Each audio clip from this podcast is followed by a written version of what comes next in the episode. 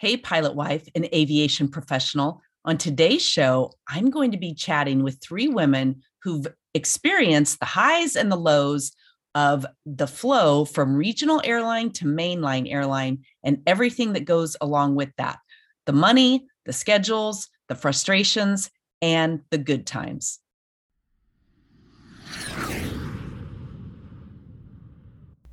Welcome to the Pilot Wife Podcast, your ongoing checklist for navigating your best life as a pilot wife and family. I'm your co captain, Jackie Ulmer. I've been a pilot wife for over three decades and can't imagine any other lifestyle. It can be turbulent, lonely, and it can be the most fabulous life you could ever imagine. Do you have a question or suggestion for the show? Ask it at ask pilotwifepodcast.com. And if you want the Pilot Wife checklist, seven keys to a fabulous pilot wife life, go to pilotwifechecklist.com. Now, stow your baggage and strap in. Let's unpack the pilot wife life.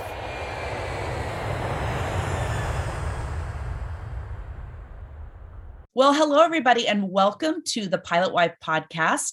Today, I'm super thrilled to be bringing you three outstanding pilot wives who have great stories and insights and experiences to share with you about the process of going from regional to mainline um, and the process that they went through and just a lot of the different things that you can plan for it's different for every single person, but hopefully this will just give you some insight into some things to expect, to plan for, and hopefully you'll have a fabulous experience, whatever it might be for you. So I'm just going to go around, have each one of you ladies introduce yourself. Tell us a little bit about you, a little bit about your background besides being a pilot wife, because we have identities too, right?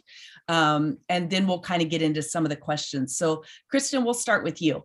Hi, um, everybody. My name's Kristen, and I live in St. Louis. My husband and I um, are tr- well. I'm from here, but I transplanted him here. Um, he is uh, at American Airlines, but he was at Eagle for many years before that, and he's an Airbus uh, first officer in New York City. Uh, we've been married about 12 years. We have two kids, 10 and six and um, I am a software entrepreneur outside of my pilot wife life. I love it. That's fantastic. Jessica, how about you? Okay, everyone. I'm Jessica, and I am in Utah. Uh, my husband's based out of Phoenix, and he is with American Airlines, and um, he was with Eagle slash Envoy for a little while there and see we met at we met at church actually. And um, i'm from utah. He's from california. And we've been married for about 18 years. We have four kids 16 10 i've dreamed 8 and 5 Ooh. and then uh, so i'm a photographer besides being a pilot wife and a mom at home. Deanna Hi, my name is Deanna. I live uh, very near South Bend, Indiana. Uh, I was born here, but I lived in Daytona Beach for a long time. That's where I met my husband. I am currently in transition in life. Uh, I have been caring for my family for the last several years. Prior to that, I was a retail sales manager and a retail trainer. But my degree is in television production and communications. Uh, what I'm kind of trying to do right now is put myself together. Got a lot of ideas. My passion is genetic genealogy. I've been helping people find their families, uh, find out information about their biological families. That's a passion of mine. And I kind of like to marry that together and make personal documentaries. That's what I was also doing on the side. I was making memorial videos uh, from home because I needed to care for my, I had an aging mother at home and a 23 year old son with special needs. Uh, my husband and I met in Daytona Beach when he was going to Embry-Riddle. We've been married for 28 years and we have two sons that are almost 31 and 23.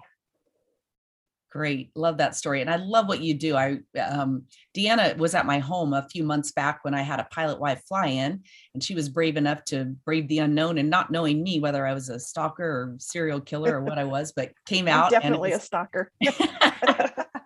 of the good kind though, right?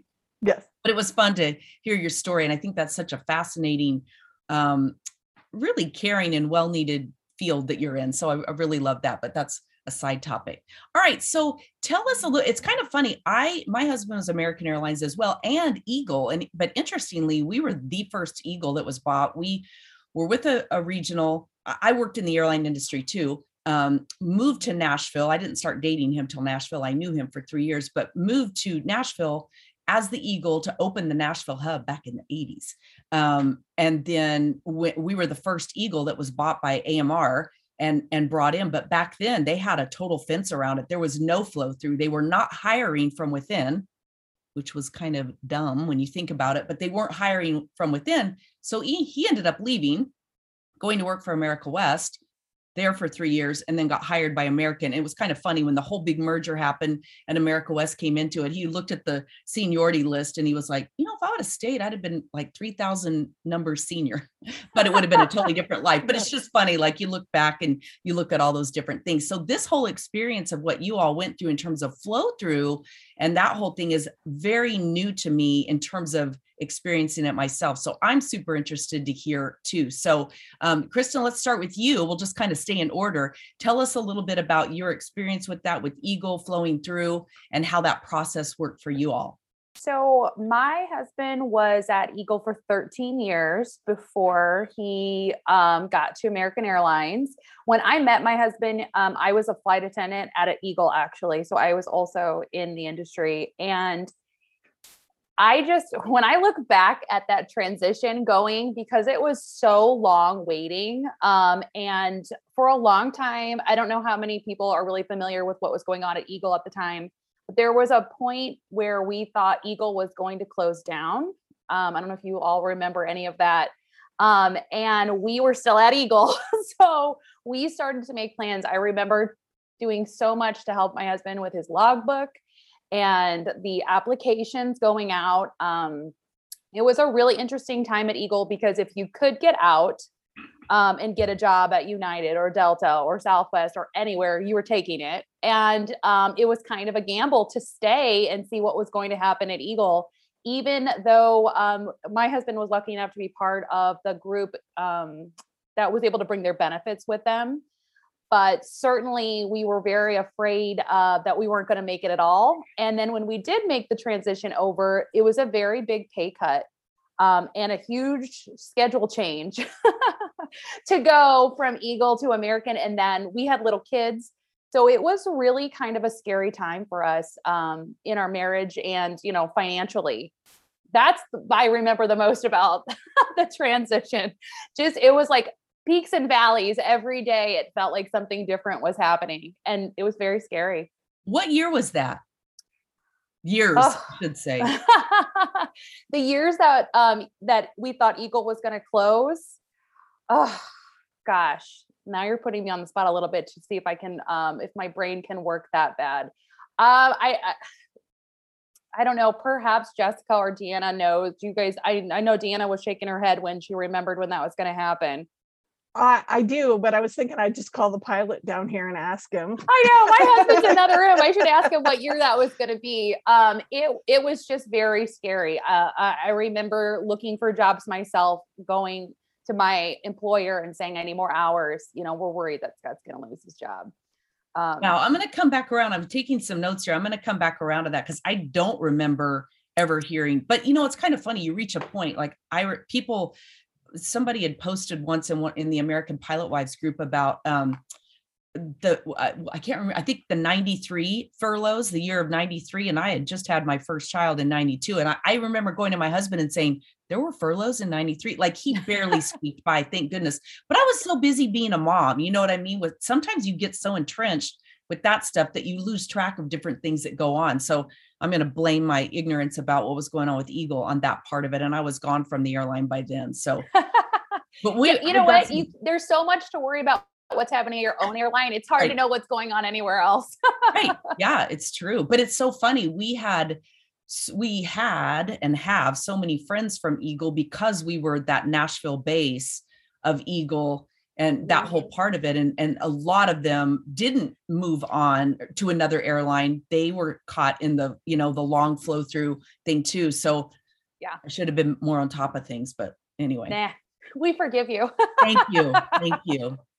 Jessica, tell us your story. Um, so ours was it's different because we went through the bankruptcy is what made us wait. Uh, so the flow throughs were happening, I believe, before that happened.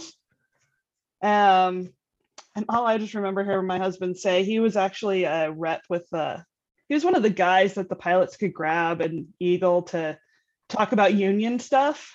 He went through that training, but we um so he was we were always listening to union calls and things like that together so we i kind of knew what was going on but didn't know at the same time. So all i knew was we were having they were technically pulling the eagle name and turning it into a brand and so we ended up becoming envoy. And then the bankruptcy happened i think around the same time and i think this was about 2013 this happened because I remember because it was my third kiddo and we were so worried about what was going to happen especially because that was a my most difficult pregnancy. So i went into preterm labor and it wasn't from stress or anything it was just it happened that way.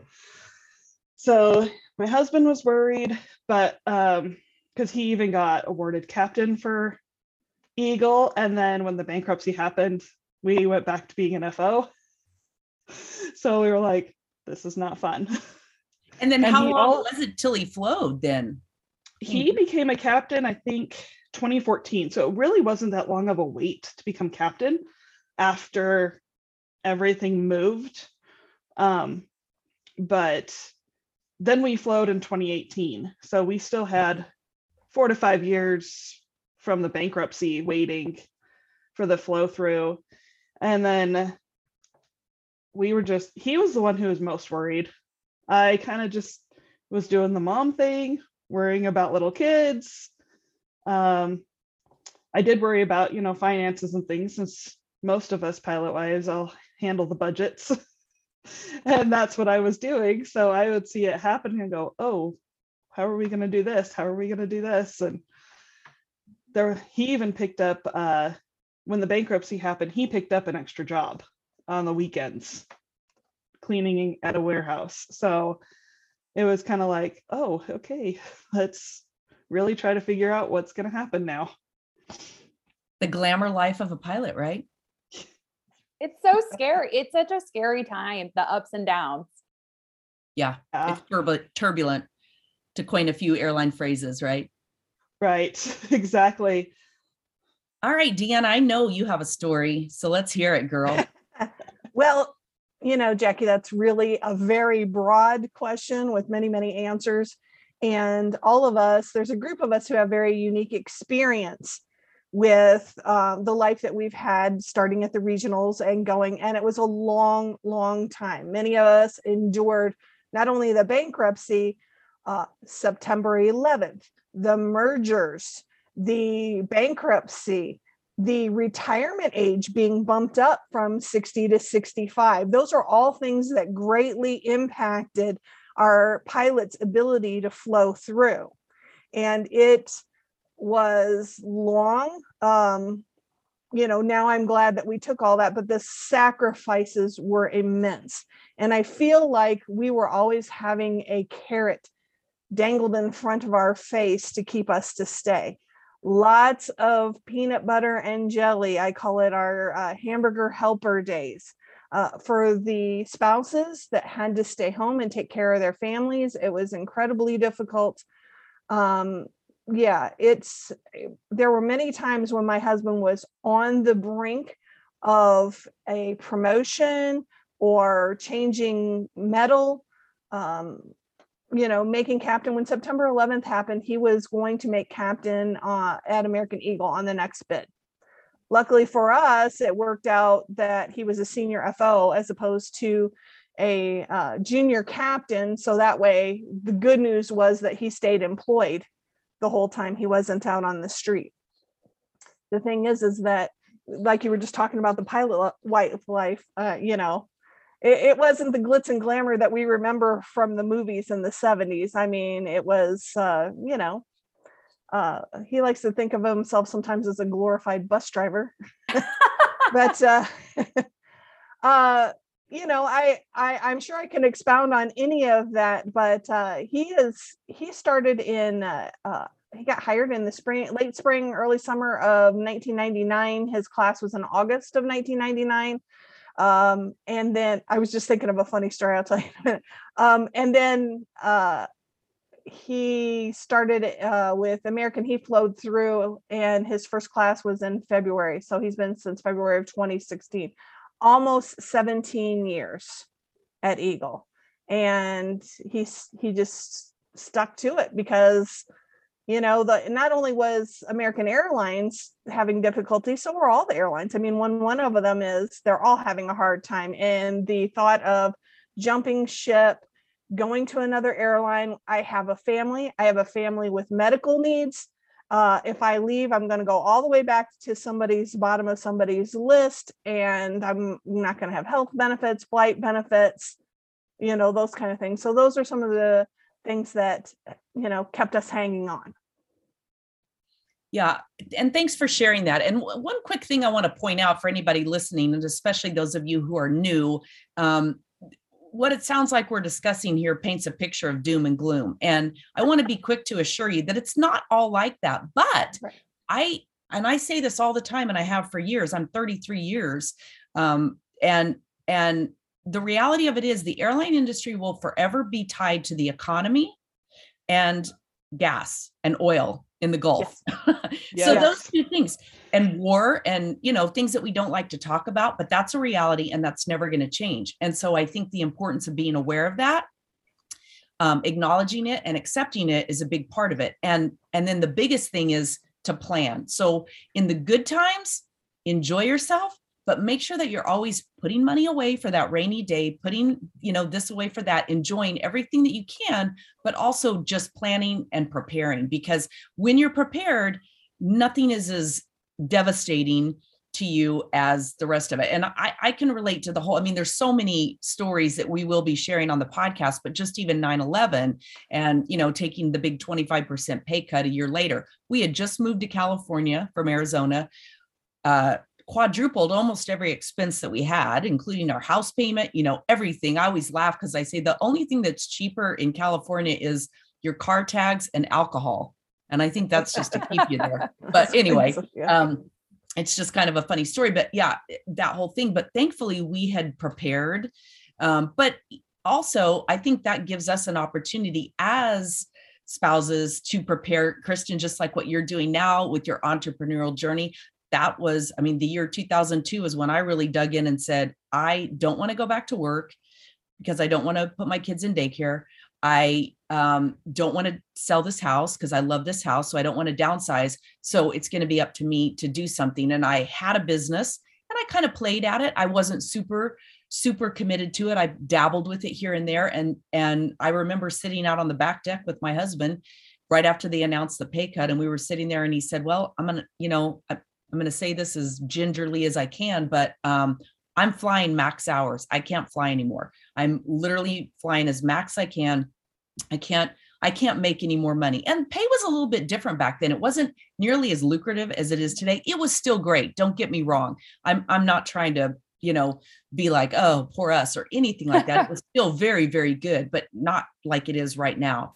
But I remember and he, so he said, you know, we can either sell the house and and downsize you can go back to work. Neither one of us wanted to do either of that or you can you know really work your business. And that's when i dug in and i did that. And it made all the difference. And i always felt like a real contributor too. So that was a good part of that. But i just wanted to interject that for anybody especially new in the industry thinking this profession is crazy. Like i want out. I don't want any part of this. We all know it can be fabulous as well. So i would love to hear oh, yes. some of that from you guys. Share a little bit of through all of this like what you learned, it's character building, how you grew together. You know, some of that I think would be really pertinent to hear too. Hey, aviator. The Pilot Wife podcast is brought to you by peakperformanceforlife.com, the app that helps you create a vision for your life and the action steps to set, track, and achieve your goals in the seven key areas of life, which are faith, family, field, finance, fitness, friends, and fun. Learn more at peakperformanceforlife.com and welcome peace, joy, and harmony in your successful life. Jackie, I know I'm kind of speaking out of turn, but That's I wanted okay. to address something that you just said. You know, when you're talking about saving and planning and all that kind of things. And one of the things that I would like to share with other pilot wives is for us to acknowledge that every family's experience is different and everybody's family's ability to do certain things and their situations are different. You know, I had a unique situation when my husband began his career. I had had a pregnancy that cost over a quarter of a million dollars and was underinsured. Oh, wow. Okay. So then, you know, and I had been working and we had saved money. And then I tried to go back to work for a little while, but I realized that we were netting a dollar and nine cents an hour for me to go to work and be gone for 45 hours a week. And that wasn't something that I wanted to do. There are people who have medical conditions themselves. Their children, like mine, have special needs. So, the thing that I think when I was younger, especially just starting out, was oh, you know, look at the wives in Dallas whose husbands have been there all this time and they have the big fancy houses and the pools and all of that. And I'm here walking around with $5 in my wallet week to week to week, not because I'm not thrifty, not because I'm out buying coach purses, but because that was the situation. Family of five, one income, you know. So I don't want, um, I would never ever want to I would want to tell the other wives, please do the best in your own situation because not every person can go to work. Not every person, I mean, there are a lot of times when I'm doing my memorial videos, I, I do them so that I can do them overnight while my kids were asleep. But then I'm exhausted all day. So then I have to take care of how many of those I could do. So just be gentle with yourself try not to compare your life to other people and where you're at and what kind of money that you're making at that time because it will get better. It took me 17 years and oh, 18 because of the one year of the reduced pay. But then now it's like, wow, all my utility bills came this month and not one of them's on a green slip of paper. That was what was oh, it's little things like that and i don't and not to cut you off Deanna, but that was That's one of the notes i wrote down was um, if i was to talk about my experience one of the things that took me a long time to learn um, but I, once i kind of like really embraced this feeling um, i felt so much better about my life which was trying not to compare my path to others. So that same feeling of how are we living this life those ups and downs? When i thought he was going to lose his job and everyone else was just sitting there pretty at their airline job um, and i was like what life am i living? How am i missing out on all of this? Or after we came to american airlines um, a lot of pilots that came after us got really big uh, signing bonuses and that was a really tough pill for me to swallow at the time because of that peanut butter and jelly story deanna told like I was like, where was our bonus? And when you step back for a moment and go, my path is not their path. And there were a lot of things that we went through after 9 11. My husband graduated flight school, um, like right after 9 11, like the year of 9 11 is when he became a pilot. So it's like, you can't compare someone who graduated this year without those issues, but it made a lot easier. Um, it wasn't super easy to swallow all the issues that happened in the with the coronavirus and all of those things. I went into the coronavirus very optimistic because I thought we've been through this path before. And even though I wasn't right, things did change really quickly.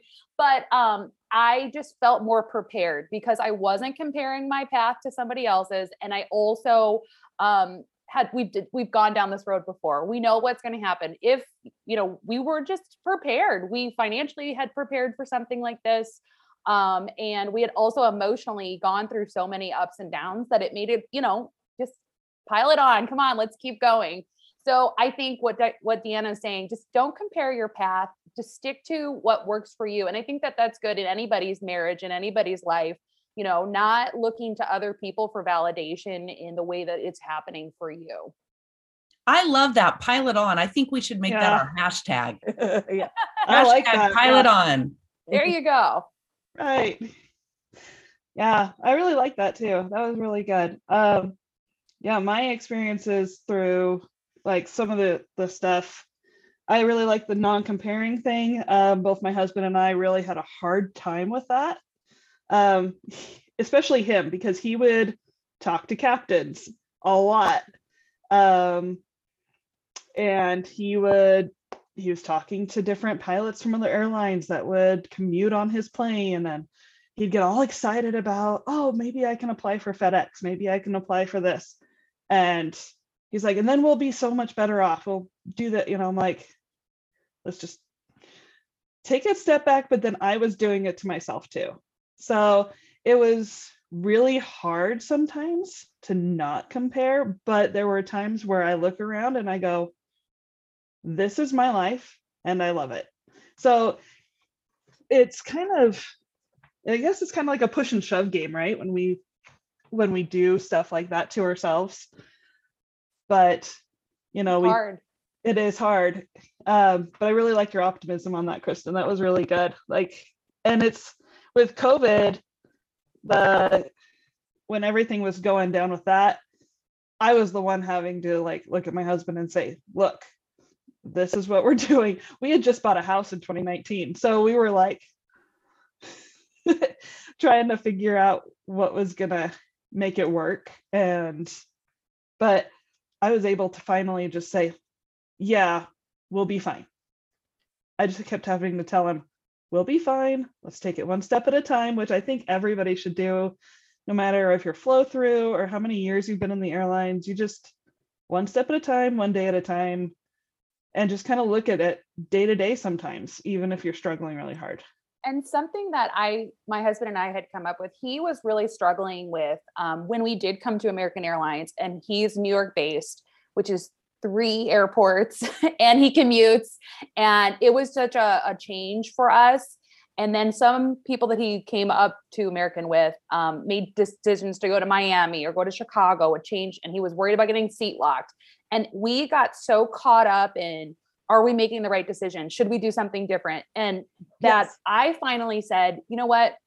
Whatever you decide, just we're going to do six months of this. We're not going to worry about it every day for six months. At the end of six Yes. months, we will look back and go, should you see change? Should you go to uh, Miami? What does it look like now? But if we spend the next six months every single day worrying about this, I we'll drive ourselves nuts. And so making decisions and making a timeline decision and going, just we'll revisit it in six months. Until then, forget about it just live your life don't worry about what other people are doing um, or what would be a better decision and stop looking at your bid and stop looking at your displacement we'll look at it in six months and that takes a lot of pressure off you to make decisions because you know when you're going to look back at it Mhm. um, and when you do sometimes things have become so much more clear or sometimes they're worse and you you could add another six months onto it but either way having those types of timeline decisions really has helped us um, as we've kind of navigated through what to do Kristen, that's really good advice. And we're actually kind of there right now. Uh, Pre COVID, we had just put a down payment down on 2.3 acres of property for our Piloty Dream House. I'm still in my starter home, which now I'm very thankful for because my mortgage is tiny. That's something I can be thank thankful for. But yeah, I'm tired of certain things in this house, and there are things I would like and stuff like that. But then right when COVID hit, I was going through the end of my mother's life. I'm And sorry then we just, thank you. And then we had, you know, this down payment down on this property. And we, you know, we're like, okay, we're not going to do that. But that's the thing we've just done. We're having uh, what my son calls paralysis by analysis. What should we do next? I mean, he's on the cusp. He should make captain this next bid to where he wants to go. But the same thing that you were saying, are we doing the right thing? And should we stay here and remodel the heck out of this house? Or should we move? And then his parents are kind of like, well, you know, are you going to want our house someday in the future when we downsize and go whatever? And they live on the intercoastal in South Florida. And we're like, ah, I don't know what to do. I said, same thing. like they said with my mother's things, her furniture, you know, six months. See how you feel about something in six months. So we're just doing the same thing. You know, are we going to move? Are we going to, you know, because And all the and the it's on the second part of that is whenever you do make a decision i have found it really helpful to not question myself we made Yeah. the decision if you if you go down to miami and you switch seats then we're not going to look back and, and and say we shouldn't have done that we're just going to look Right. back and go you know what that's the decision we made and move forward if you spend too much time in this industry looking back at decisions you should have made um, there's a thousand things you probably should have done differently and better but you didn't and here you are right. it You doesn't know, help And I'm a believer there are no wrong decisions. My one of my most favorite quotes is by Steve Jobs, and that is, and I even have it right up here. You can't see it, but I'm pointing to it. That is, you can't connect the dots looking forward. You can only connect them looking backwards. So you have to hold on to the faith that at some point in you know in the future those dots do connect. So there really are no wrong decisions, and it's hard to remember that and have faith in that when you are making those decisions or you've made that decision and then you know this other door that you closed looks like it might have been more promising you just don't know where each step is going to lead you but you do have to have that faith that it's going to ultimately lead you to the right place and then you know comparison is the thief of joy and i think it's easy especially now with social media we Yes. compare our b roll with everybody else's a roll and Exactly. thing, even even with our pilots flying with another pilot and them talking about this and their airplane and their this and blah blah blah blah blah. What we don't know though are the other things that go on in their life, right? So Yes. life is 50-50, ups and downs, turbulent, especially in this profession. And I think you do have to hold on to whatever's good and meaningful in your life at the time. And again, not to I don't mean that to sound Pollyannish. It's easy to say that when times are good harder to remember that when the challenges strike but if you can just hold on to that it makes all the difference um, okay so what i would love to hear and, and kristen i love yours i'm going to have you email that to me your plan because i would love to put that in the show notes because i think that was really uh, really brilliant and insightful and i think that will help a lot of people but i'd love to hear so how did you go about and, and what tools and resources and advice do you have for handling your own stress and the home stress and keeping things managed as best you can. I don't know if we're doing that. Uh, I think for managing stress, it was um, we talk a lot about decompression time, and you know, for my pilot, for my husband, it's you know, you need to spend your decompression time decompressing before you get home a little bit. when you get home, it really should be like a little bit free of some of those issues. Um, but it's, I mean, it doesn't turn off just like nothing in anybody's lives turn off. So I think that the stress is really uh, the best way I can think to manage it is, you know, the things I've already talked about and just, you know, being there for each other and being each other's sounding board for things that are um, important decisions or things that are bothering you and then being able to just kind of let them go and move on and find the joys that are in our lives um, you know my husband gets really upset about missing important things for our children but then i remind him all the things that he does get to go to so you know focusing on you know the positive helps i think in anybody's stressful life Good. Jessica? Oh yeah, mine just uh handling everything. Um, one thing I'm having a hard time with is just getting my kids to help around the house. teaching teaching your kids to help with chores is stressful but rewarding at the same time. So it's kind of like just learning to step back a little bit as a mom and let them learn on their own, especially when my husband's not around to help, uh, when he's at work or training or something. Um, it's really tough when you walk around the house and go, "Oh, that bathroom's really messy," but that's that's not my job. That's the kids. I need to let them do it. And, um, those kind of things. Uh, some of the stuff to handle stress is, gosh, because I do it all the time. I have to have me time if I don't have that time to just sit and watch a movie that I want to watch, my husband doesn't want to watch, so I'll watch it when he's gone.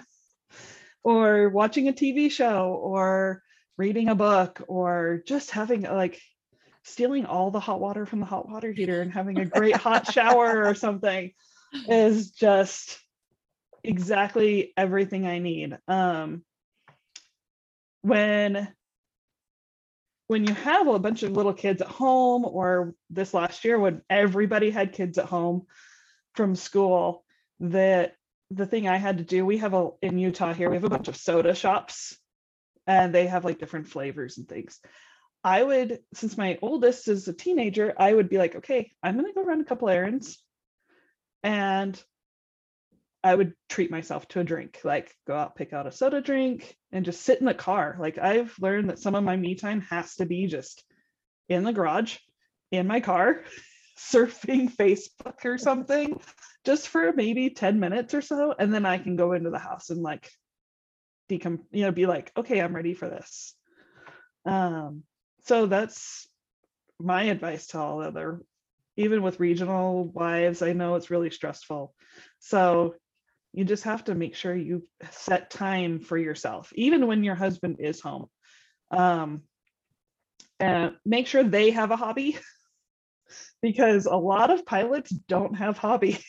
It's kind of weird.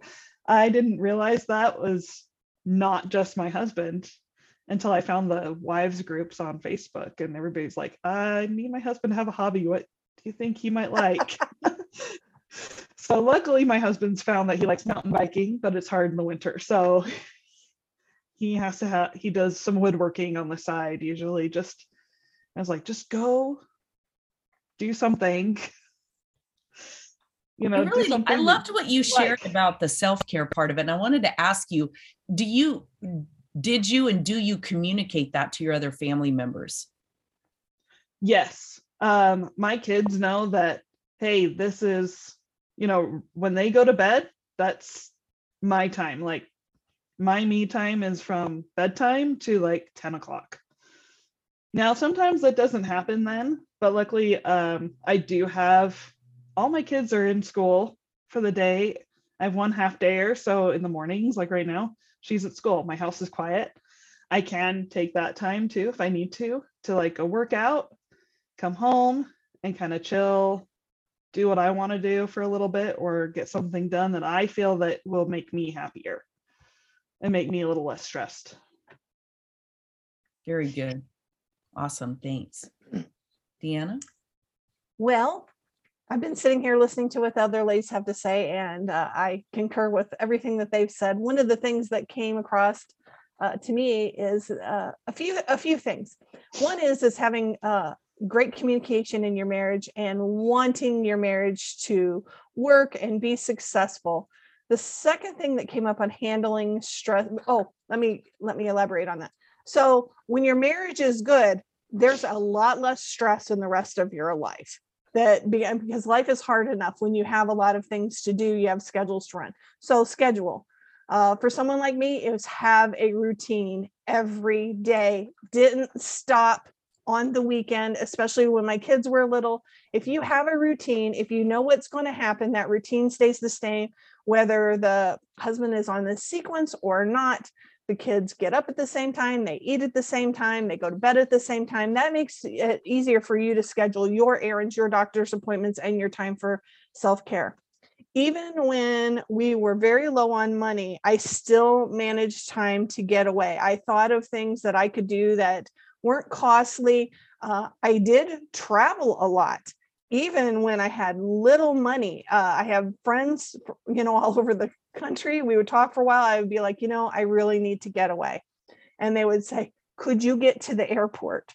And I was like, I can do that. Get on the airport, get on a plane. I'll feed you. We'll hang out. We'll watch TV. You don't have to worry about anything. So that's a way that I took advantage of flight benefits. Um, I think that you need to make your needs, like you were just saying, you need to make them aware. You have good commu- communication, you have a good relationship. That's a way that you can handle stress. The other thing that I think I have going for me, and I have noticed this trait in a lot of other pilot wives, is your sense of independence. I don't fall apart when things go wrong at home.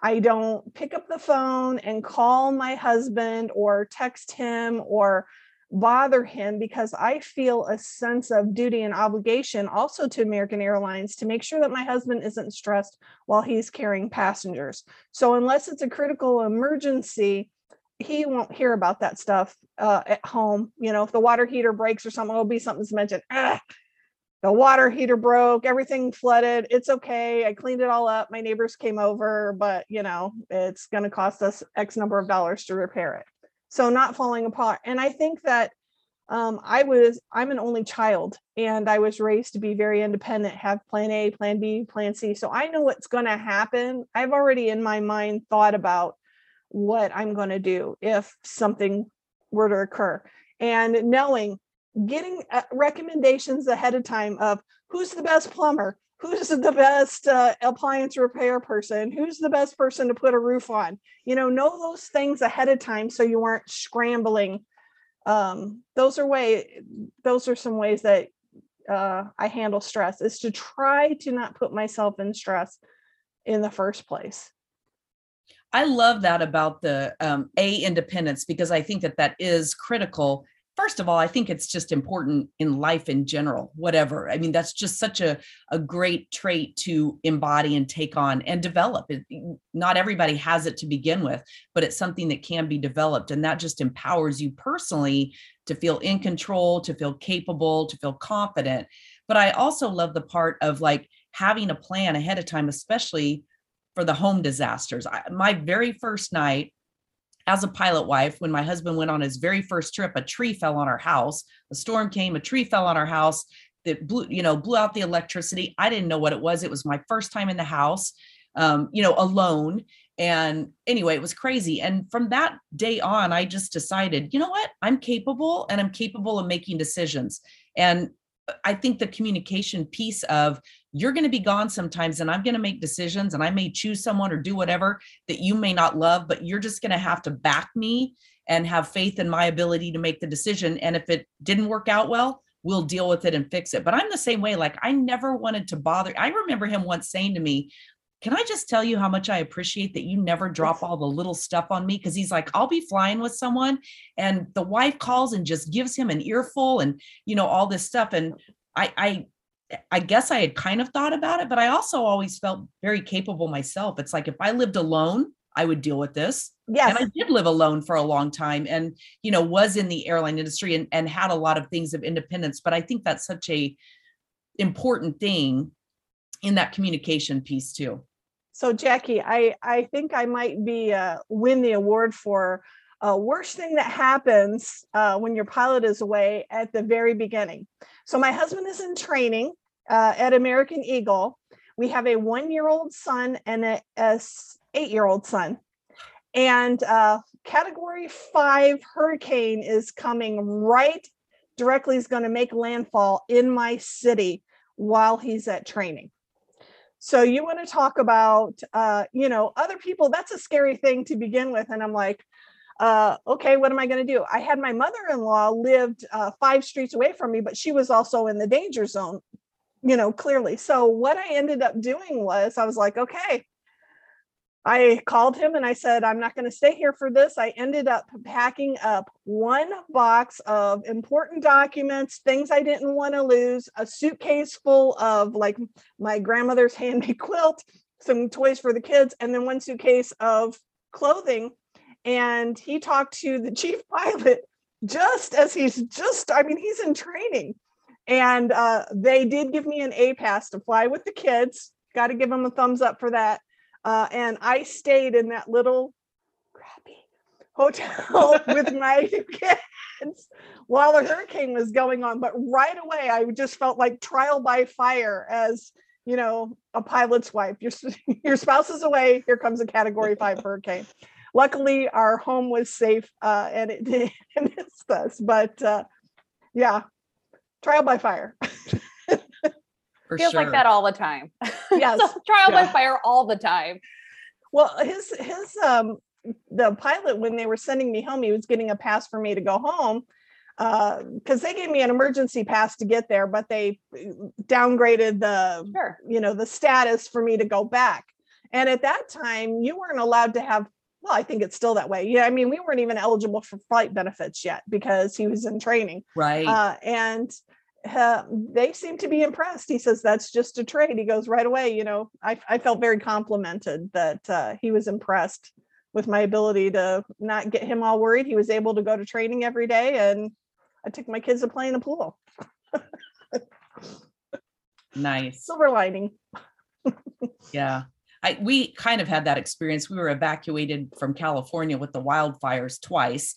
Um, but the first time, and my husband was home both times, but the first time we had to get out that night, like quickly, and went and found some. You speak, talk about a crappy hotel. Oh my gosh. Like, I don't even know that I would categorize it as a hotel, but it was all that was available because all of Southern California was evacuating from everywhere.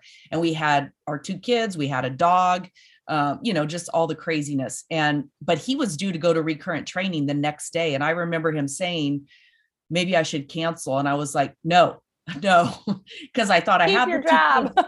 That's right. It's like, I don't need one other person to have to like micromanage. Not that he needed it, but still, it's like when you, when life is uncertain, it like that was the best thing for him to go ahead and go to training, deal, you know, compartmentalize and do what he needed to do. And I woke up that morning. He he went off to the airport at O dark 30 to go. And I got the kids up and we hightailed it back to Phoenix where we had moved from, where I had a cul-de-sac of friends, I had family, I had everything. And I thought, that's where I need to be. I need to be somewhere where I'm surrounded by people who can, you know, accept me and and take care of it. And it worked out great.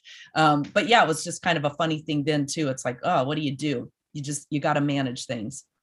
Any other fun stories to share of uh, you know, those trial by fire things?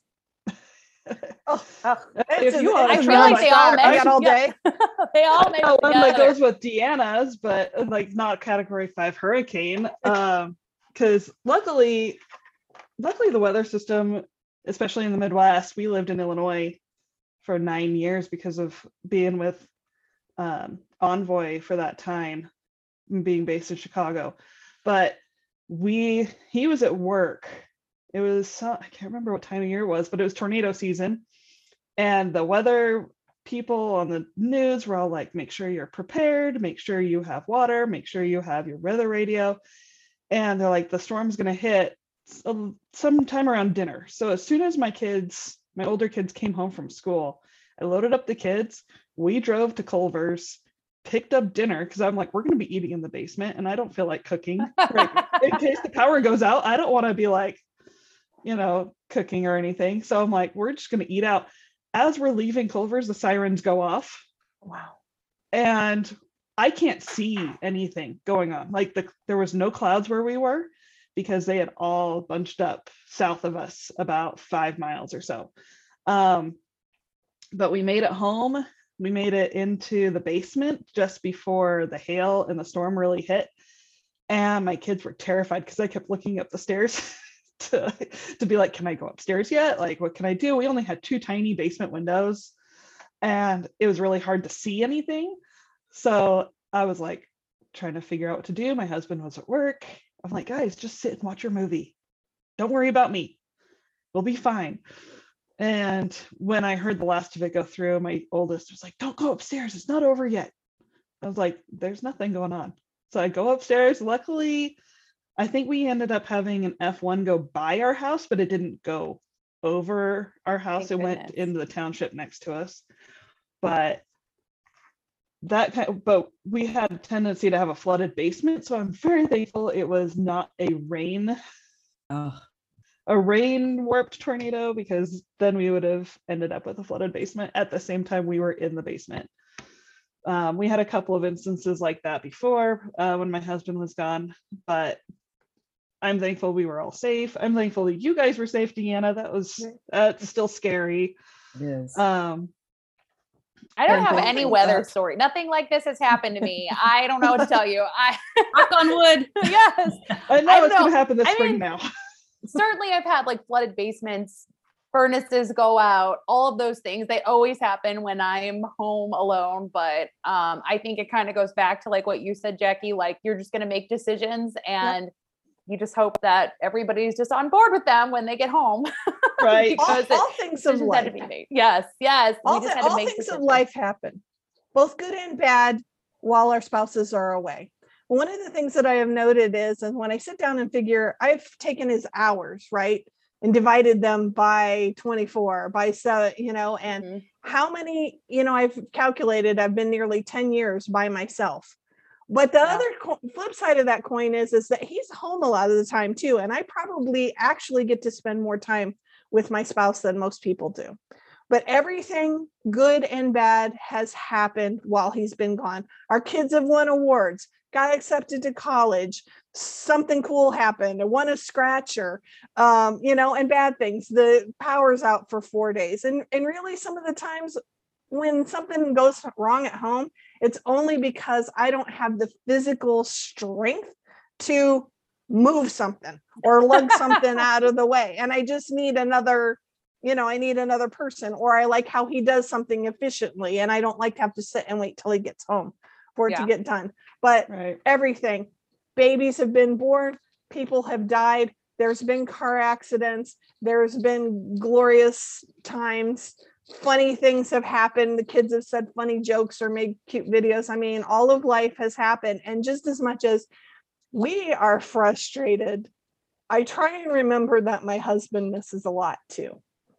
And he is what is known as a slam clicker in the uh, industry. Yeah. He does not socialize uh, with the crew. He doesn't go out. He's not a big drinker. He might have four or five beers a year with a pizza or a burger um, and he's a real family man. So it sometimes to see kind of the sadness in his face when he's missed the first steps or the first words, or that somebody has uh, gotten a star on a paper at kindergarten, you know. So we all, while we are thinking inward, we also have to think outward of how it also impacts the person that we are in love with and Mhm. um, be gentle with them too. And I try and remember that and not just like Jackie was saying, you know, my husband has told me, oh my gosh, some of these wives, and they're they're probably pretty new wives, like they haven't been married for very long and they're just texting him all day long. I mean, sometimes I go like 30, 36 hours without talking to him. Like Oh, I don't I get that. a text. I talk to my Oh. husband every day. I I try to, but sometimes he's been uh, like, especially lately, he's been flying a lot of red eyes and stuff. So he knows Sure. I'm sleeping, but he'll leave me a text message. Hey, I got to the hotel. Okay. If you're still awake, call me. If not, I'll talk to you tomorrow morning. So, you know, um, I I, think that don't know where I there's- was going with that, but I think that there's ahead. a lot of, I mean, obviously you got to account for people's relationships are going to be very different, you know, and not Mhm. comparing your path and not comparing your marriage. right. Um, but I think on the other flip side of that is one of the things that we've talked a lot about in our marriage is he doesn't always want to hear all of the things he's missing. And I don't also want to hear all the things I'm missing. So Yeah. I would say my husband's not a slam clicker. I, you know, I want him to go out and have a good time. One of the things that he likes about his job is traveling. Um, if he's on the beach in Cabo, I know he's in Cabo. I know he's on the beach. Uh, I don't necessarily want to know about all the drinks because I'm here, you know, watching children and working. So um, I think that that kind of goes both ways, and it kind of, you know, to to swing it back, loop it back to the things that we were talking about at the beginning is just really good communication and kind of knowing when it's cool to say like this cool thing happened to you. And when to Right. like just like back off a little bit and don't tell me about the cool thing. I don't really want to hear about your your mai tai on the beach. That's right. Um, And so having that really um, good marriage to start. So when you do transition from the regional to the mainline or go straight into mainline and maybe it's a different world because you're going military to mainline um those things if you keep your um you know your home in order it's going to be so much easier and wh- that means all, in all aspects financially emotionally um communication if those things are in order before you make that switch it's going to be so much easier because you're already starting from a good place. And if you're not in a good place, get there before you make a switch because I think a lot of this a lot of people's marriages fail during big stressful times like going to American Mainline or going to United whatever um, because they don't have those things, you know, kind of set and the expectations are for things to get better and they will not get better first. They will get worse before they get better because it's just it's very it's a very stressful time Wow. Well, ladies, thank you so, so much. This has been so valuable. So many good nuggets and great conversation. And I really appreciate your willingness to be here to share your stories. And I know that it's going to uplift, encourage, um, inform, educate, and support many of our other pilot wives. So, any final thoughts, anyone? Um, I was just going to say, I'm really glad that we live in an era where we have the technology we do because I've I have become that parent that drives me nuts. But every time you go to a concert or a performance or something, I'm the parent sitting there with the camera pointing at my kid because I know my husband is missing it and he's not going to be able to see it. And even if my husband is there, um, family members that can't make it are there at, or can't make it. I'm recording for them too. So um, I think that's one thing that really pushed me towards my photography myself. But just to videotape, I don't know about you, Deanna, but the and and Jackie, but like because I know the video cameras from the 90s were like heavy and bulky. Yes. yes. But like just being able to do that for your family too, because it helps create that connection still, even if they're not there. And the kids know that you're recording and so they're excited that you recorded it so that dad can see it um, great insight yeah i love it it, it I, I my final words would just um, say the best thing that you can do is communicate your needs and um, and make plan and stick to it and oh what you were just saying this is what i wanted to elaborate on jessica was that you said in this day of technology i'm so grateful for what you're doing, Jackie, and for uh, especially for Elizabeth Watley and the founding members of the Fun Pilot Wives group. It has been an absolute blessing to me, especially during very uh, difficult time.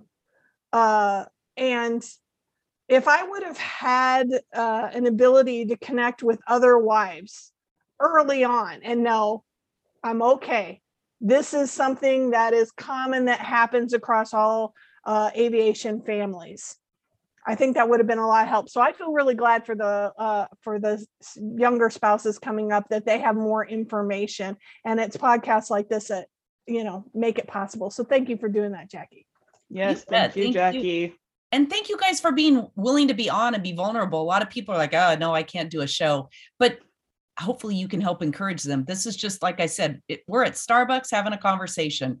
We're just chatting about life and real things that happen and and just putting it out there so it's it's wonderful and for anyone you know this was an american airlines chat um, anybody listening watching whether it's delta i don't you know what any other airline we would love to hear from you too so this is not just for american airlines i just happen to be american so that's the crew that i know the most but we want to share your story too so reach out to me go to ask.pilotwifepodcast.com let me know you're interested. And with that, ladies, we will close the show and we will see everyone on the next one. Bye-bye. Bye. Bye. Hey, if you like what you're hearing on the show, grab the Pilot Wife Checklist Seven Keys to a Fabulous Pilot Wife Life. Go to pilotwifechecklist.com. And if you have a question, comment, or topic suggestion, go to ask www.pilotwifepodcast.com. Share this podcast with any pilot wives, military wives, or anyone you know who might share a similar experience. See you on the next show.